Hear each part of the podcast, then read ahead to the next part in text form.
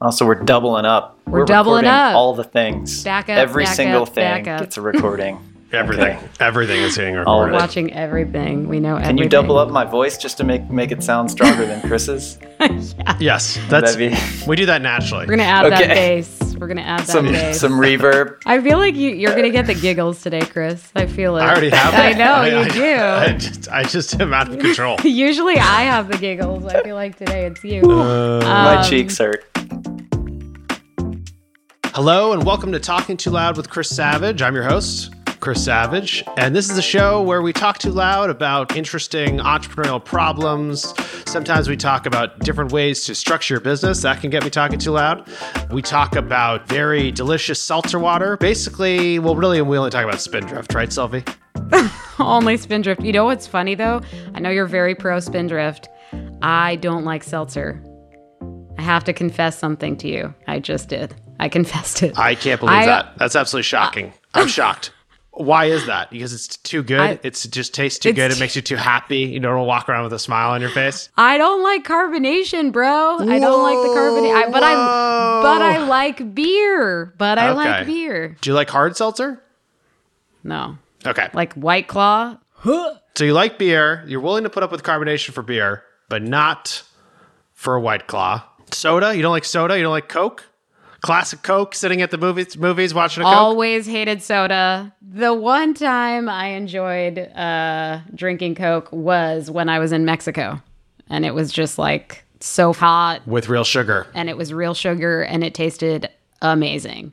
So would you have like a mojito? Yeah, of course. That has seltzer water in it. I just tricked you. I'll take it. I'll take it. Yeah. Oh, I snored. Oh, okay. It's nothing new anymore.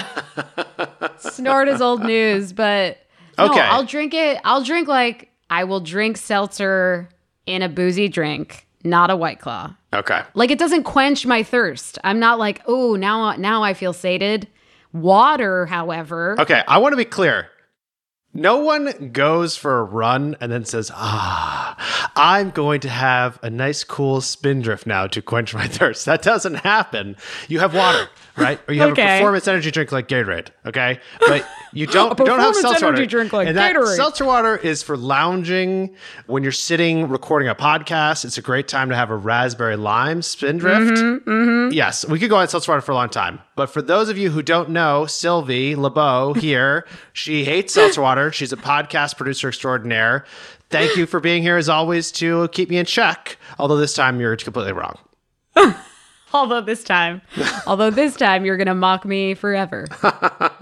Well, what can I tell you, man? What can I tell you? You know, I will say to stay on the seltzer water topic, because I know that's what people want. They're here for talking too loud. They want to get going. I actually, a couple of years ago, I'm a big seltzer water drinker. We got this thing in the office called a bevy, and it was like a seltzer water machine. You pick the flavor and you put the seltzer water in.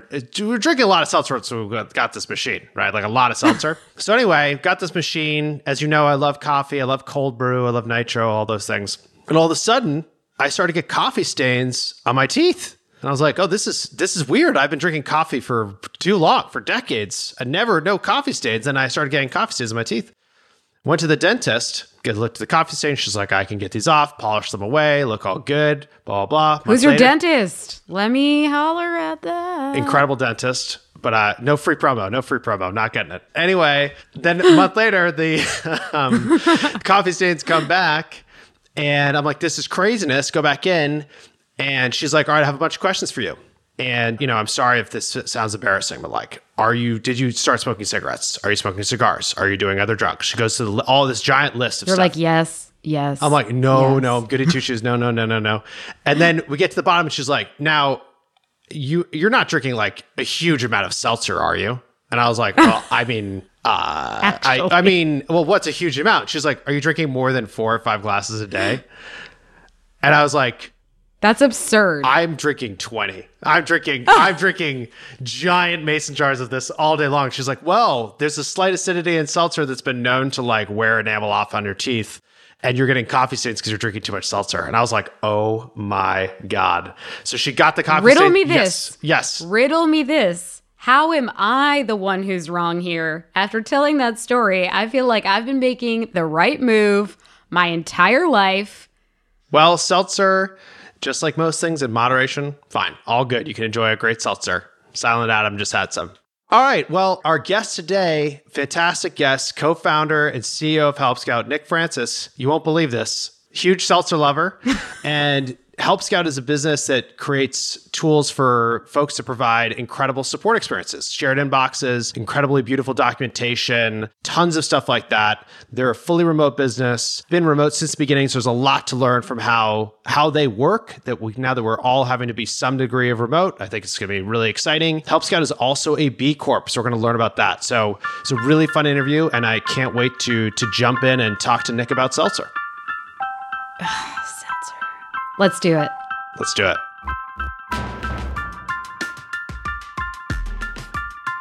Nick, it's so good to see you. How are you? I'm fantastic. If I get to see you, it's a good day.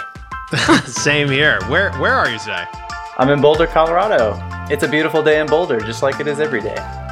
Oh, look at you. La-di-da. Beautiful Boulder all the time. Yeah, always. Well, look, Sylvia, you don't know Nick, do you? You never met him. I know of him. I've seen your face. Now you know me. We're friends. Now, we've been talking for buddies. A few minutes now. We're great. I see that you have moss growing, or not growing, permanent moss in your apartment. I do have very good plant game on Zoom. Strong plant game. For those that have not been on a Zoom with me, there's very good plant game thanks to my wife. Are they real plants? Yes, they're all real. only real plants for me. Wow, that's so great. It's so great to see you, Nick. It's so great to see your plants. For those who don't know Nick, Nick is the co-founder and CEO of Help Scout, and they are a fully remote business. They've been remote since the beginning. I believe you guys are close to 100 people now, fully remote. Is that right, Nick? Yeah, about 110 people these days, and having a blast still after 9 years. That's incredible. That's how it should be. It's a long-term game, right? The long-term game here is what works. So how are you doing? How is the team doing? What's going on right now? I mean, we're obviously in the middle of a global pandemic. You all were remote before this. Like, have you felt major changes? Like, how has it been feeling? We live in a wild world. So Help Scout's been remote from day one. And so to some extent, I guess the curve for us as the pandemic sort of took over was a little bit easier, but it's had such an impact on how people go about their day. And very little of that is about being familiar with remote work, right? We now have a bunch of parents on our team that are having to make childcare arrangements and just having to figure that out on the fly. In even sort of a long-term plan, there's no end in sight, right? We have school upcoming soon and we have no idea. So to a large extent, we're very familiar with working remotely, but to another extent, that still didn't prepare us for the environment that we're in today, if that makes sense. And you and I talked about this, actually. I called you up at the beginning of the pandemic because I was like, Wistia has always been such an in-person culture. We've had, before this, like 10% of the team was remote to some degree, but we definitely would not have flipped the switch to go remote. And one of the things you said to me that I thought was really interesting is there's a huge difference between working remotely and working from home. And that, like, it's different to try to sustain a culture through working from home than it is to, like, be a remote business. Can you kind of go into that in more depth? Yeah, so a remote culture operates in an entirely different way, and more specifically, they share information differently, right? So the most important challenge to overcome if you're building a remote company is making sure everyone has access to the same information. And when you're in an office together, a lot of that happens through osmosis, right? You're just kind of there, and by way of people being present in the same room, at least up to a certain point, maybe 50 to 60 people, it just feels like information travels organically. Just it's part of the office environment. Well, in a remote team, you don't have any of that, right? There's no information that travels via osmosis. It doesn't just magically travel through Slack or telepathy, anything like that. You actually have to start documenting everything along the way. And so the way I've always compared Help Scout to Wistia as our companies have grown is, you know, the level of process and documentation and transparency and just kind of information sharing process that was required for you guys, probably around 75 or 80 people. We needed that rigor at like 15 people or 10 people, And so if you're getting into a culture in which you allow people to work from home, just be mindful of the fact that the default state of your culture, once you have people working remotely, has to be remote, because you have to share information in that really transparent and asynchronous way. Like every all hands, all team meeting is recorded, and you make sure it's shared, and people across the company can watch it, right? You make sure everybody's invited to the right Zoom calls and so on. So it's the way the company shares information that the moment people start working from home, it has to shift, and that's kind of what I was referring to. We've definitely seen that. I mean, since you and I have talked, it's become clear we're going to be in this for a long time. And we've taken the approach of we have to make our culture remote first now. And there's no other way to do it. We're still hiring through this whole thing. We're onboarding a lot of people who have never been to the office. We've had to revisit what our onboarding is. And it is. I mean, we had a lot of systems in place, fortunately. And because we had some people that were remote, it made it easier. But it's definitely different. And we're starting to figure it out for sure. There's one thing, actually, I'd love your advice on. I've had these meetings where maybe there's like 7 people in the meeting and the meeting seems like it goes well. And then I catch up with someone after it and they're like, oh, I'm really surprised that, Sylvie. I'm really surprised that I'm just using it as an example, Sylvie. I know you always do this, that Sylvie is having that project go in XYZ direction.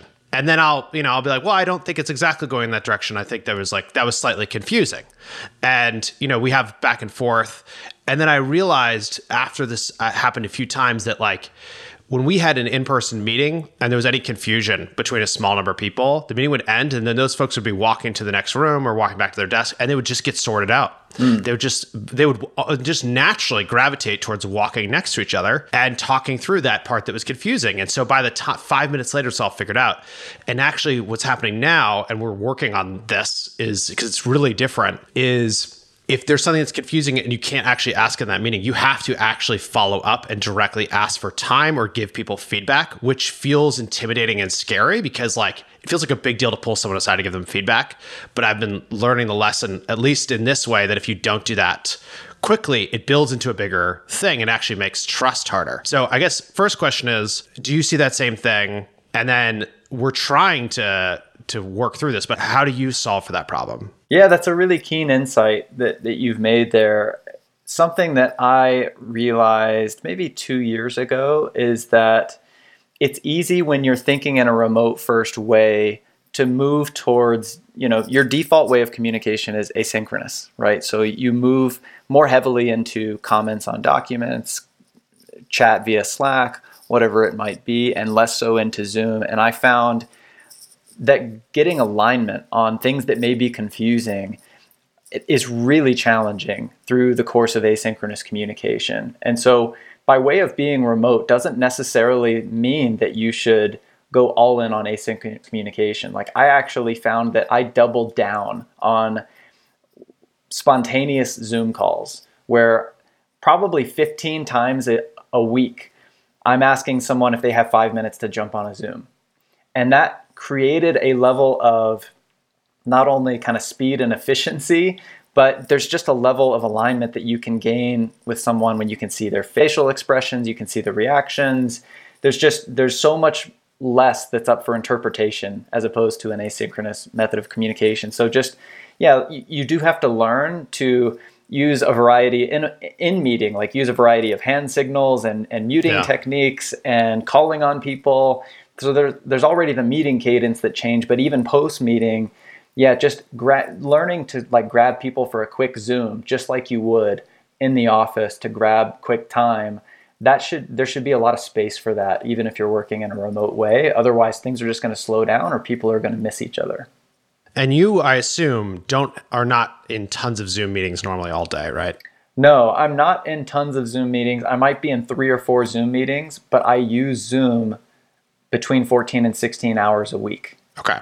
which I think is really important because a lot of people complain about Zoom fatigue and you don't get the same emotional response back when you'd be in meetings. It'd be fine. And I've seen the same thing.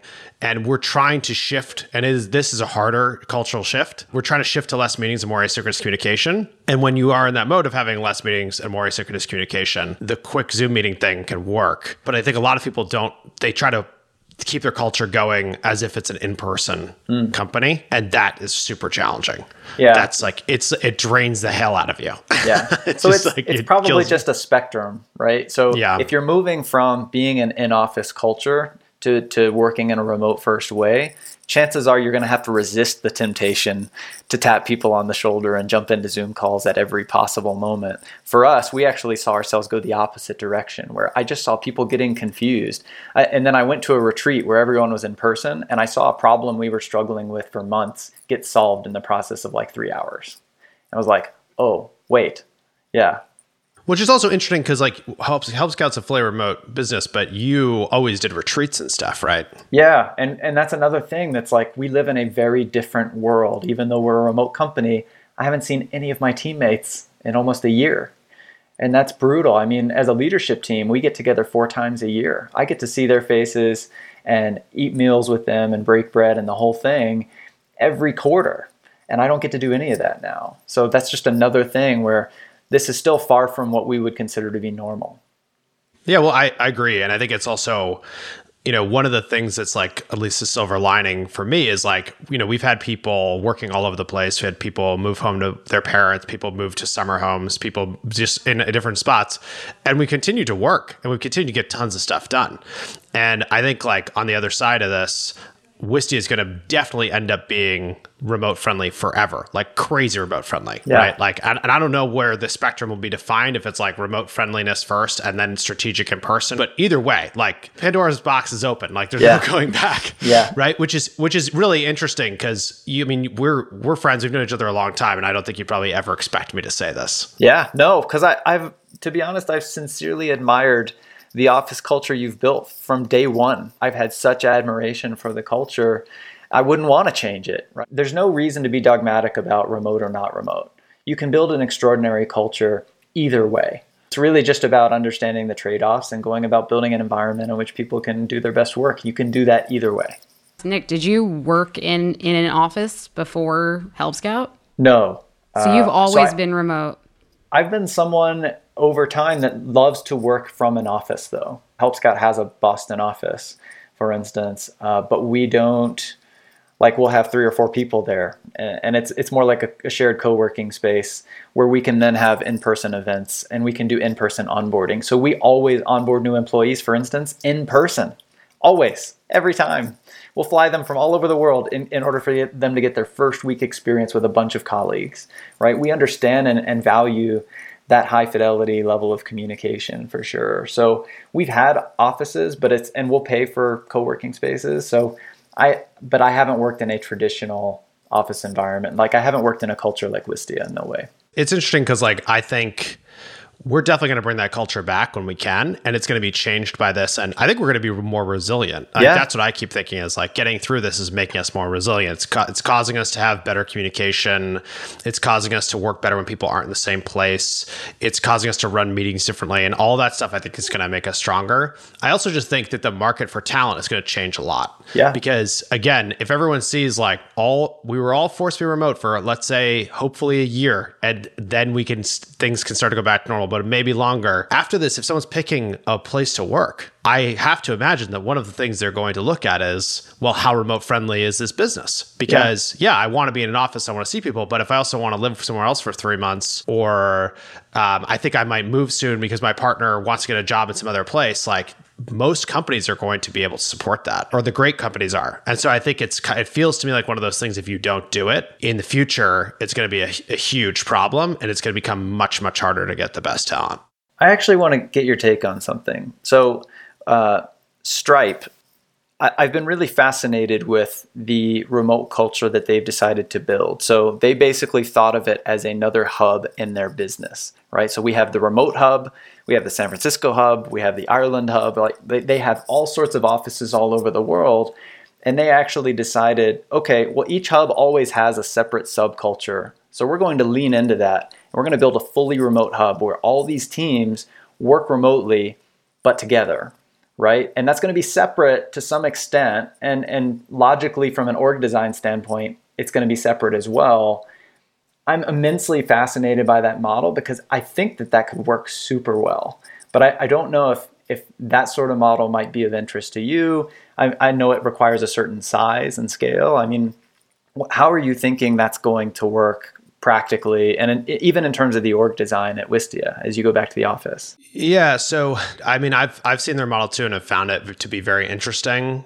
And obviously, many of their offices are that are not the remote. The remote hubs are now remote, I think the question is how much do they have to disentangle them after? But we've seen with teams at Wistia, our infrastructure team has been fully remote for a while. And we thought it was smart that team was remote and that they worked together and they had their own slightly separate and evolving culture in the team. And it turns out for that job in particular is a good job to be remote. And so that worked well for us. But one of the other things that happened is as we diversify Wistia in many different ways, and one of those having a lot more parents, flexible working, which Wistia was already flexible working became way more important. You know, picking kids up from school breaks, things happening, kids events, what have you, people being sick. And so I just think we were already trending towards a thing where I honestly didn't know if people would be in the office on a particular day. And there might be a lot of people in the office. There might be 80 people in the office. But I'd Slack someone, no clue where they are. Back and forth. And then I discover they're somewhere else entirely. They're another part of the country. I'm cool. That was already happening. And we'd already gotten to the place where for every meeting, the first thing someone would say is in person, the first thing someone would say is anyone remote. And the culture had shifted to ask that question. And so I think it helped with our shift to the current state of things, but also I just thought of it all as a spectrum of flexibility. Yeah. And it's before we were pretty flexible and that the average person was probably in the office 4 days a week. And I think after this, we're going to be way more flexible. But I would guess that by team throughout the organization and as Wistia gets a lot bigger, I could see us doing something similar, which is yes, these teams are basically always fully remote. And these ones tend to be more in the office because we think that it's for whatever reason, the work that they're doing makes slightly more sense to be in person on a more frequent basis or what have you. And as long as you're accepting a communication and information sharing cadence that is remote first in principle, yes. I think that can totally work. Right? You can offer the ultimate flexibility to folks. And I really love that. When I was living in Boston, I was in a tiny little apartment. I wanted to commute to work every day and thought that was a really important part of my workflow. So being able to offer both options to folks does seem like a really great deal. But I think you're right in terms of figuring out how to be crystal clear. This team we think is really going to be remote only forever. Mm. And that's just how it is. And that's going to be how they grow is pretty different than this is really flexible, but we expect to see you every week or every other week or every month. Those are big differences. Yeah. I've worked at an office before. I've worked remote before. And I think the thing that I miss most is that sort of casual connection that you have to your coworkers. Let's go grab a coffee. Let's go take a walk around the block. How do you sort of inject that casual connection into remote first culture? Yeah. So the reason I say that you can build a great culture and a great team in a remote environment or in an office environment. The only difference is it's a series of trade-offs, right? And one of the trade-offs that you make with remote work is that you're saying, okay, well, it's going to be a lot easier for people to get deep work done. They can just focus for a block of time much more easily, just relatively speaking, than they would in an office. But the trade-off that you're making is that there's no water cooler. There's no way to go get beers after work. There's no way to just go for a walk. There's no way to do any of that stuff. And so what you have to do as a remote company, the first thing I did when we built a remote company, I'm okay, that's a trade-off that I have to be very intentional about acknowledging and addressing. So I get the productivity benefits in terms of deep work, but I also need to cultivate different ways for teammates to get to know each other. So a lot of times that does end up being the retreats twice a year. It's little offsites that we do. It's also a program we have called Fika, where you're just randomly paired up with people on the team to hang out and shoot the shit. I love that. Yeah, so Fika is a Swedish term for getting coffee together. But there's, you just have to design or install like spontaneous or not so spontaneous moments where people can get to know each other very intentionally, because it won't happen organically. It's not, that's one of those things that just don't happen via osmosis. So if you can very easily structure it, like I think one thing GitLab does, which is really interesting, is they make it so that every 30-minute meeting ends 5 minutes early, and every meeting longer than that ends 10 minutes early. And employees are encouraged to join meetings early. And so that 5 or 10 minutes leading up to a meeting is for people to just hang out. And I think that's a really cool strategy as well, just to encourage people like, hey, drop into a meeting early and get to know your colleagues, just kind of talk about what they're doing for the weekend or anything like that. So it's, and they document that stuff, because without intention, it will not happen. And that's just the important thing to be aware of. Speaking of intention and having intention, you all made a pretty big shift recently in terms of how Help Scout is actually structured. Yeah. And so Help Scout is now a B Corp. Yeah, a public benefit corporation. We are. Yes. Yeah. What is a public benefit corporation? So a public benefit corporation, the way I describe it to a lot of people, and look, I know Wistia operates this way. This is basically just a way of putting it on paper. And so a C Corp operates basically with one fiduciary, which is to shareholders, right? Your one duty is to shareholders and creating shareholder value over time. That is the operating principle of a C Corp. A PBC, public benefit corporation, actually has three fiduciaries. Shareholders are one fiduciary. The community that you serve, so for us, it's the small business community, and our employees. Those are the three like legal fiduciaries that we have. And I would add our customers to the mix, of course. So as a fiduciary of the business, when I go into a board meeting, I am required to think along all three of those vectors instead of ultimately just creating shareholder value. And then becoming a B Corp is actually a separate certification above and beyond being a public benefit corporation. So there's a nonprofit organization called B Lab that does these certifications and really gives the movement teeth, right? So it holds you accountable to certain environmental, community, and corporate standards that are really tough to meet. And really, like, they just... what's it called? The term greenwashing. Like, there's a lot of companies that talk a lot about the environment and talk a lot about doing good in the world and having a purpose, but not a whole lot of companies really following through. So B Corp was really created to give the whole movement teeth and make it so that businesses can put a stake in the ground and say, we do care about these things and here's proof. And so we decided to take that on as a company. We do have shareholders. We have accepted institutional capital. So it's complicated from a cap table standpoint. Savage, like ours is way more complicated for you. Yeah. So, no, I mean, and I think like it is very cool to hear. I mean, as you know, like we did our buyback so we could be in control, so we could do what you're talking about, right? Like to put our team and our customers and our community first, like that's the point. And we didn't change the structure of business in the sense that we are still C Corp, but we did change the structure of the business in terms of we raised $17 million of debt to buy back control so we could do it. Like, and it is interesting that your fiduciaries really are shareholders. And so you have to get them on board in some way. And it was tough for you guys to do this, right? It was not an easy, fast process. Yeah, it took about a year. All in. So you just have to educate yourself, understand what the standards are, and then you spend a lot of time. It's sort of like going through a HIPAA or SOC 2 compliance situation where you're just kind of going through this audit. And what I love about the process is that it forces you to create these programs in the company that are like, yeah, of course I want to do this. Of course I want to like buy back and do a carbon emissions buyback to make sure that I'm net negative or net neutral in terms of that stuff. I want to have a company recycling program and community service program. So it just forces you to document a number of these things.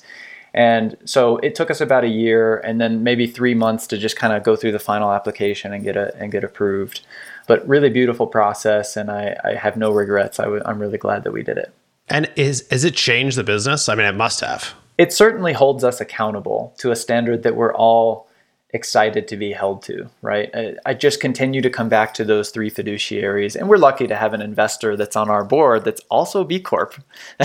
Our biggest investor actually is also a B Corp. And so yeah, Foundry Group here in Boulder. So they were a B Corp a few years ago. And so for that reason, we didn't really have to do a whole lot of education. Like a lot of the signatures I had to get were a pain, but ultimately nobody disagreed in principle with us having these three fiduciaries. And so I wouldn't say that it's changed a whole lot, because in principle, again, like we're a lot like Wistia, like we think about these things anyways.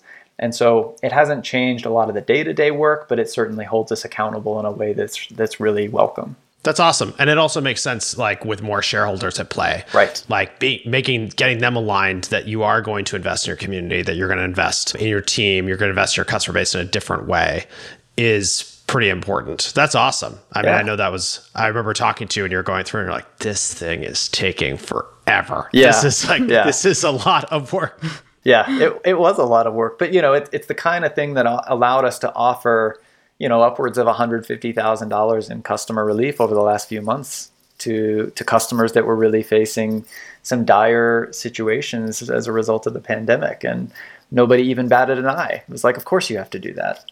Yeah, that's awesome. What has you talking too loud right now? I'm always talking too loud. I'm talking too loud about, you and I were talking about Spindrift before, and I almost spit my Spindrift all over the screen. But what else has you talking too loud other than Spindrift? I would have killed you. Not on the microphone. We do share a love of Spindrift, both of us. So I always love to talk loudly about that. But generally, I think it's just this next evolution of capitalism. Like, how does capitalism continue to evolve? Because what we're seeing is, what I love about capitalism is that the customer chooses, right? It's always up to the consumers. And what consumers are saying today is, they want the businesses that they do business with to share some of their values. They want those businesses to represent certain principles and purpose. And they want those businesses to be good corporate citizens and to give back to the community and the environment in ways that previously companies haven't really been held accountable for. And so as an entrepreneur, we have a relatively small group of people, of other entrepreneurs, Chris, that we talk with that kind of share these values, but it's not a very common way of building businesses. So as a founder, I'm just thinking a lot about, okay, like what can we do? So 10 years ago it was, what can we do to forward the remote work playbook? Right now, it's what can we do to forward the next generation of entrepreneurs that want to build purpose-driven companies and participate in capitalism to a great degree, but also to give back to everyone else and to really run the business with a purpose. Like, what does that mean? How can I help to influence that playbook as a company that's raised money? How can I help other entrepreneurs that come after me navigate that?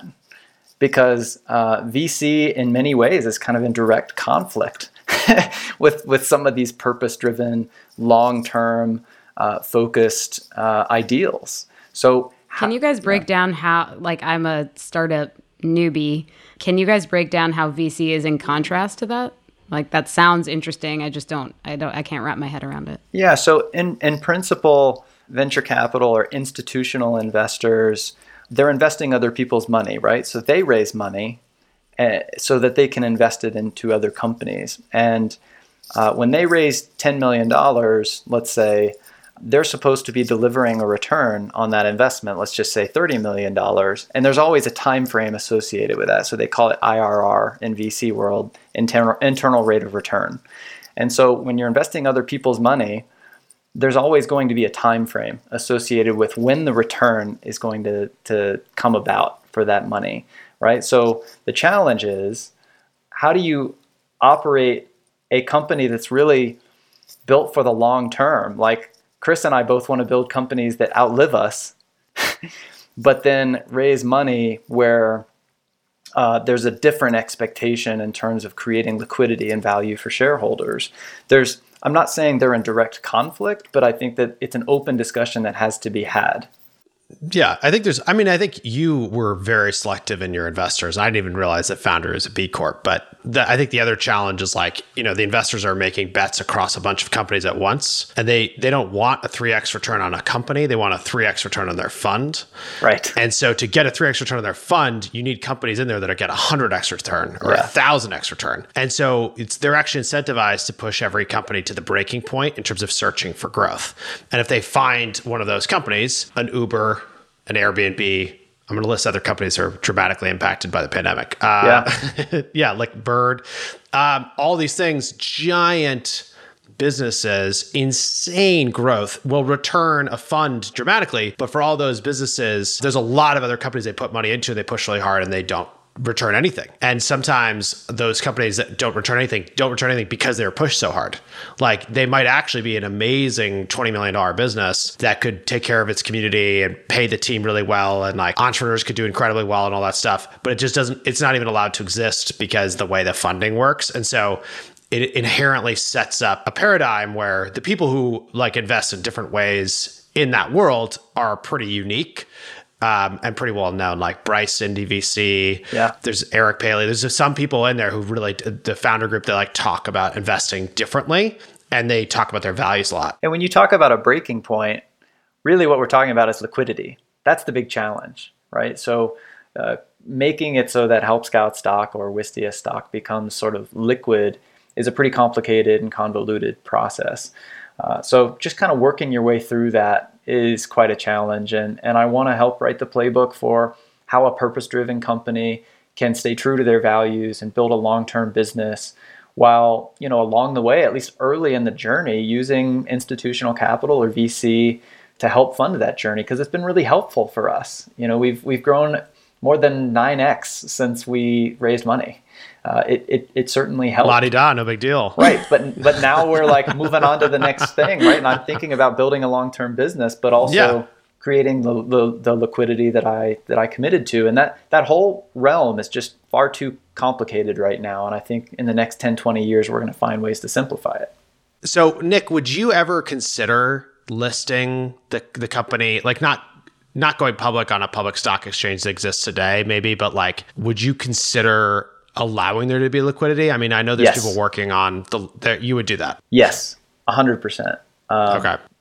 So Brian Halligan at HubSpot said something, and I think I learned this through Dharmesh, but he said he loves being a public company because he gets a daily input as to what the value of the company is. Right, he gets a daily, like, sort of objective statement of what how the market values the company, and that's really valuable. Companies like ours don't have that sort of feedback from the market, and so in principle, I think it's a good thing. The problem is the way public companies work today, and the way that Wall Street, the demands that Wall Street has of them, kind of forces them down this path that's relatively unhealthy. And so Eric Ries, the guy that's behind the Lean Startup movement, has actually got an SEC approval for a really compelling public market called the Long-Term Stock Exchange that really rewards shareholders that buy and hold for the long term through a number of different ways, discourages any sort of quarterly guidance, which can be very toxic for companies from a growth standpoint, and has a lot of other operating principles that are phenomenal. So I don't think, in principle, operating a public company is a bad thing. It's just, it's a little bit broken, and we need some different rules that allow companies to think in a long-term way. And so Long-Term Stock Exchange is really compelling to me. I don't know if that's something that we'll end up pursuing in the long term, because you still have to build a $100 million revenue business to think about taking a company public. We're still a ways away from that. But I think that, again, there are people thinking about this, like Eric, that are saying this system is broken.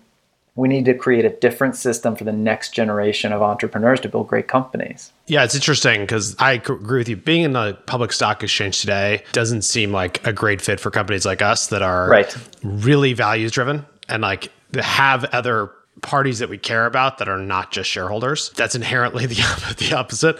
But it is interesting to think that like it's from a marketing perspective as well. Like every time you say that you're going to do something, you get instant feedback on it. Right. And you know, that instant feedback turns into the ability for you to raise money or get cash at cheaper rates if the ideas are good, and at more expensive rates if the ideas are bad. So it does incentivize the marketing cycle that causes people to pay attention and root for you or root against you, and then also gives you better data on what people think about the things you want to do. I mean, it's really interesting here to see some of the public companies that like say they're going to do something they haven't begun working on at all. And then like Disney Plus, I think, was like that. Like they announced they're going to do it before they had done anything, like zero work.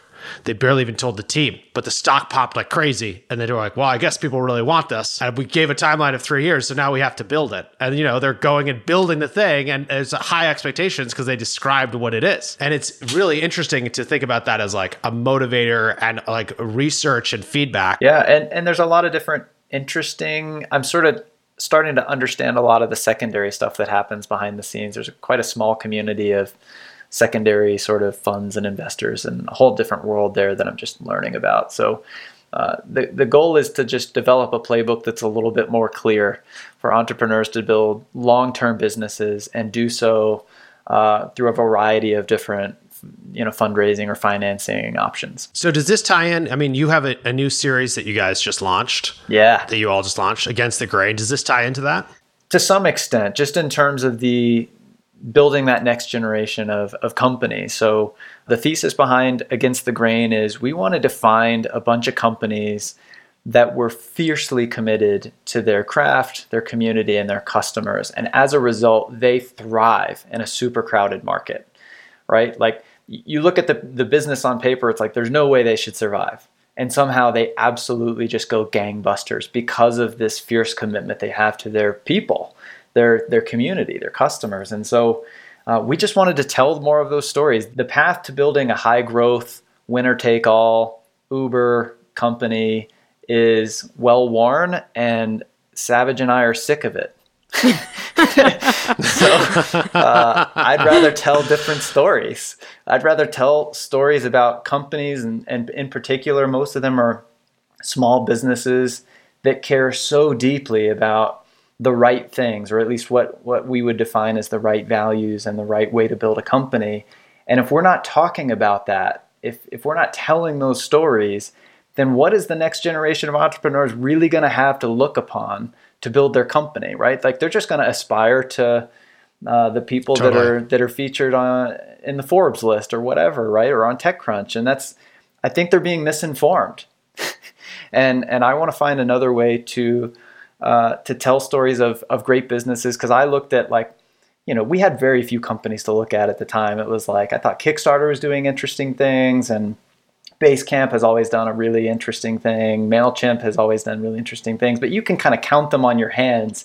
These like purpose built companies that were really created for the long term and just had a whole different set of values. I want more of those stories. I don't want to count them on my hand anymore. Damn. That's awesome. Well, yeah. I'm trying to go to business school now. I'm ready. I'm ready to be next gen entrepreneur. Do it, Sylvie. Make it happen. Let's go, Sylvie. Proud. Yeah. Can you tell us a little more about the, like, just some of the companies that you're going to be featuring in the series? Yeah. So one company is called Death Wish Coffee. They make the most caffeinated coffee you've like ever had in your life. Wow. And I consider them to be like, they're this aggressive brand that's all about living life to the fullest, right? Like they are the antithesis of Starbucks, and I love it, right? It's so interesting. They have a Facebook group and community of more than 1 million people. Damn. that are just so fiercely dedicated. I've seen very few brands in my lifetime with a more dedicated and loyal following than Death Wish Coffee. And then we followed a company called Naturalicious that's based in Detroit, founded by a woman named Gwen, a single parent who made beauty and hair care products for Black people. And to see her story told as to how she built Naturalicious into a brand, it's patented, the technology behind their products. It's really beautiful. And the way that they've served, in particular, the Black community, is unbelievable. It'll bring tears to your eyes just to hear them talk about their purpose as a company. And I can give you a hint. It's not about revenue growth. And then the third one. Spoiler alert. Yeah, right. The third one is a bank, a small bank in New Hampshire that's been in business for more than 100 years, and they're a certified B Corp. right? They're doing things entirely differently, and the community is woven into everything that they do as a bank. So we wanted to tell the story of a company that was super old and traditional, and you know, why doesn't Bank of America and Capital One just come in and kind of crush them? Well, because they are woven into the fabric of that community, and that would just not work, and they absolutely thrive, and they're continually being aggressive and kind of forward thinking and with the B Corp stuff. So those are the first few stories that we've started to tell.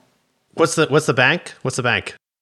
It's something I can't pronounce. It's like Piscataqua. I'm so bad. Cool. This is going to look bad on the. I'm sorry, guys. Sorry, everybody at the bank. Piscataqua. Yeah. All right, everyone. It's, head on over. Feel really bad about that. My apologies on the pronunciation. Oh, man, that one really tried to skirt it, right? I tried to go around. You're fine. Like, "What's the bank? What's the bank?" Yeah, tell me the name of the bank. I'm sorry. I'm sorry. I just, for some reason, the bank that we use at Wistia now is called the Provident Bank, and they're like over 100 years old. And I was ready for you to tell me that that was a bank. Yeah. I was like, "Oh my gosh, this is gonna be sick." I've never been that excited about a bank in my life. Right? Yeah, but it's cool to see people in really old traditional businesses that are adopting a forward-thinking way of doing things. I love that. Well, it's amazing because I think that so much of the startup ethos is like, make this company, do it for 4 years, get rich. Yeah. First of all, it doesn't work like that ever. And secondly, there are so many companies, to your point, that thrive in highly competitive environments. It's like, how the hell did they do it? Yeah. And how did they do it without the data? That's what I always think. Any company that's been around for 50 years, guess what? They didn't have the internet. Yeah. And they didn't track every pixel, and they didn't track every single thing that somebody does. And they were still able to build incredible companies. Why is that? Because at some point there's a fundamentally great customer experience, and there's a bad one. There's people who can figure it out, and you can talk to your customers and figure it out. And if you have values that are strong, you can figure it out. And it's just I'm so glad you're telling those stories, because they're not told enough, and they're not seen as remarkable, even though they are, and it's going to be those companies that survive this whole pandemic and come out the other side because they came out and they were not afraid to speak about what they care about and take care of their people and take care of their teams. You said it perfectly, as usual. Oh, thanks, Nick. That's why I wanted you on here. Just come in here. Just tell me how great I'm speaking. Nick, this is so fun to see you, man. I wish we were in person, though. Likewise. Now that we spent so much time talking about that, when will we do that, you think? When do you think we're going to hang out? Do you have a guess? Hopefully soon, man. I'll be on the next plane to Boston, I promise. Okay, sounds good. I'll see you tomorrow. See you tomorrow. All right. The planes are still flying. Yeah. Maybe I'll risk it. I'll just put myself in a hazmat suit and make my way there. Okay. Nick, thank you so much for coming on Talking Too Loud. This is super fun. And where can people find you on the internet? Helpscout.com. That's our website. We'd love to talk with you there. I'm on Twitter at Nick Francis. And yeah, that's it. All right. See you, man. All right. See you guys. I can't wait to see that guy in person. That was fun, but I think just sitting down in the same room and having that conversation would be just next level. Yes. I want to hang out with him. I just met him. Yeah. He's great. He's a great guy. He's got the long hair thing going. I don't think you've seen a picture of his dog, have you, Sylvie? Elvis? I have not, but I like the name. Elvis. It's the classic situation of Nick has this long black hair, and he has a black beard, and his dog has long black hair. And it's just the classic situation of owner and dog forming into one cohesive being. One dog man. One chilled out dog man. Who cares passionately about his community and his customers and create a great experience, which is awesome. I mean, it's so cool that they've gone through the transition they've gone through, because it's a lot harder. We never raised venture capital at Wistia. That was obviously a conscious choice, but that meant that we were able to dictate all of these terms ourselves, and we are the major shareholders, and so Brendan and I are, and that means that we're beholden to ourselves, right? But in a world where someone raised a lot more money, how can they actually do that and be beholden not just to shareholders? And it's cool to say that they did it. I mean, he talked a little bit about how much work that was, but I know that was a ton of work. He played it down a little. Yeah, he played it down, I think, because he wants more people to do it because it makes it such a good thing. I mean, it's also cool. He exudes a very calm vibe. I think when I think of CEOs, I'm like, ah! I feel not you. Okay. You're the exception. I'm super calm. That's my whole shtick, is that I'm very, very calm. I mean that sincerely. You're the maverick. You're the maverick. But he has like a very chilled out vibe, which was a pleasant surprise. Yeah, it was fun. Yeah. And he said fiduciary so many times. He did, you know, and then I said it. He said fiduciary. Then you said it. Once someone breaks the seal on fiduciary, you know, once they say it a few times, then I think we're all compelled to say it, fiduciary. Sylvie, when is this thing coming out? I know nothing about this. I've not been told a thing. I know nothing. You're just the host. I'm just here. Yeah, we'll be releasing every other week, but real excited for our next episode where we're going to do more of this super fun banter. Have some crazy antics and talk way too loud. Awesome. And if you are still listening, please rate and review the show. We'd love to know what you think. Hit us up with feedback. If you can find Sylvie's email, she wants your feedback. So send it directly to her. What's your email, Sylvie? I want that as much as I want to drink seltzer. So okay. Bye guys. See you next time. Talking Too Loud is brought to you by Wistia. Hosted by Chris Savage. Produced by me, Sylvie Lubau, along with Adam Day. Executive produced by Wistia Studios. This episode was mixed by Josh Solarski. Listen to Talking Too Loud wherever you listen to podcasts. And hey, rate and review us wherever you listen. And check out more content from Wistia Studios at wistia.com.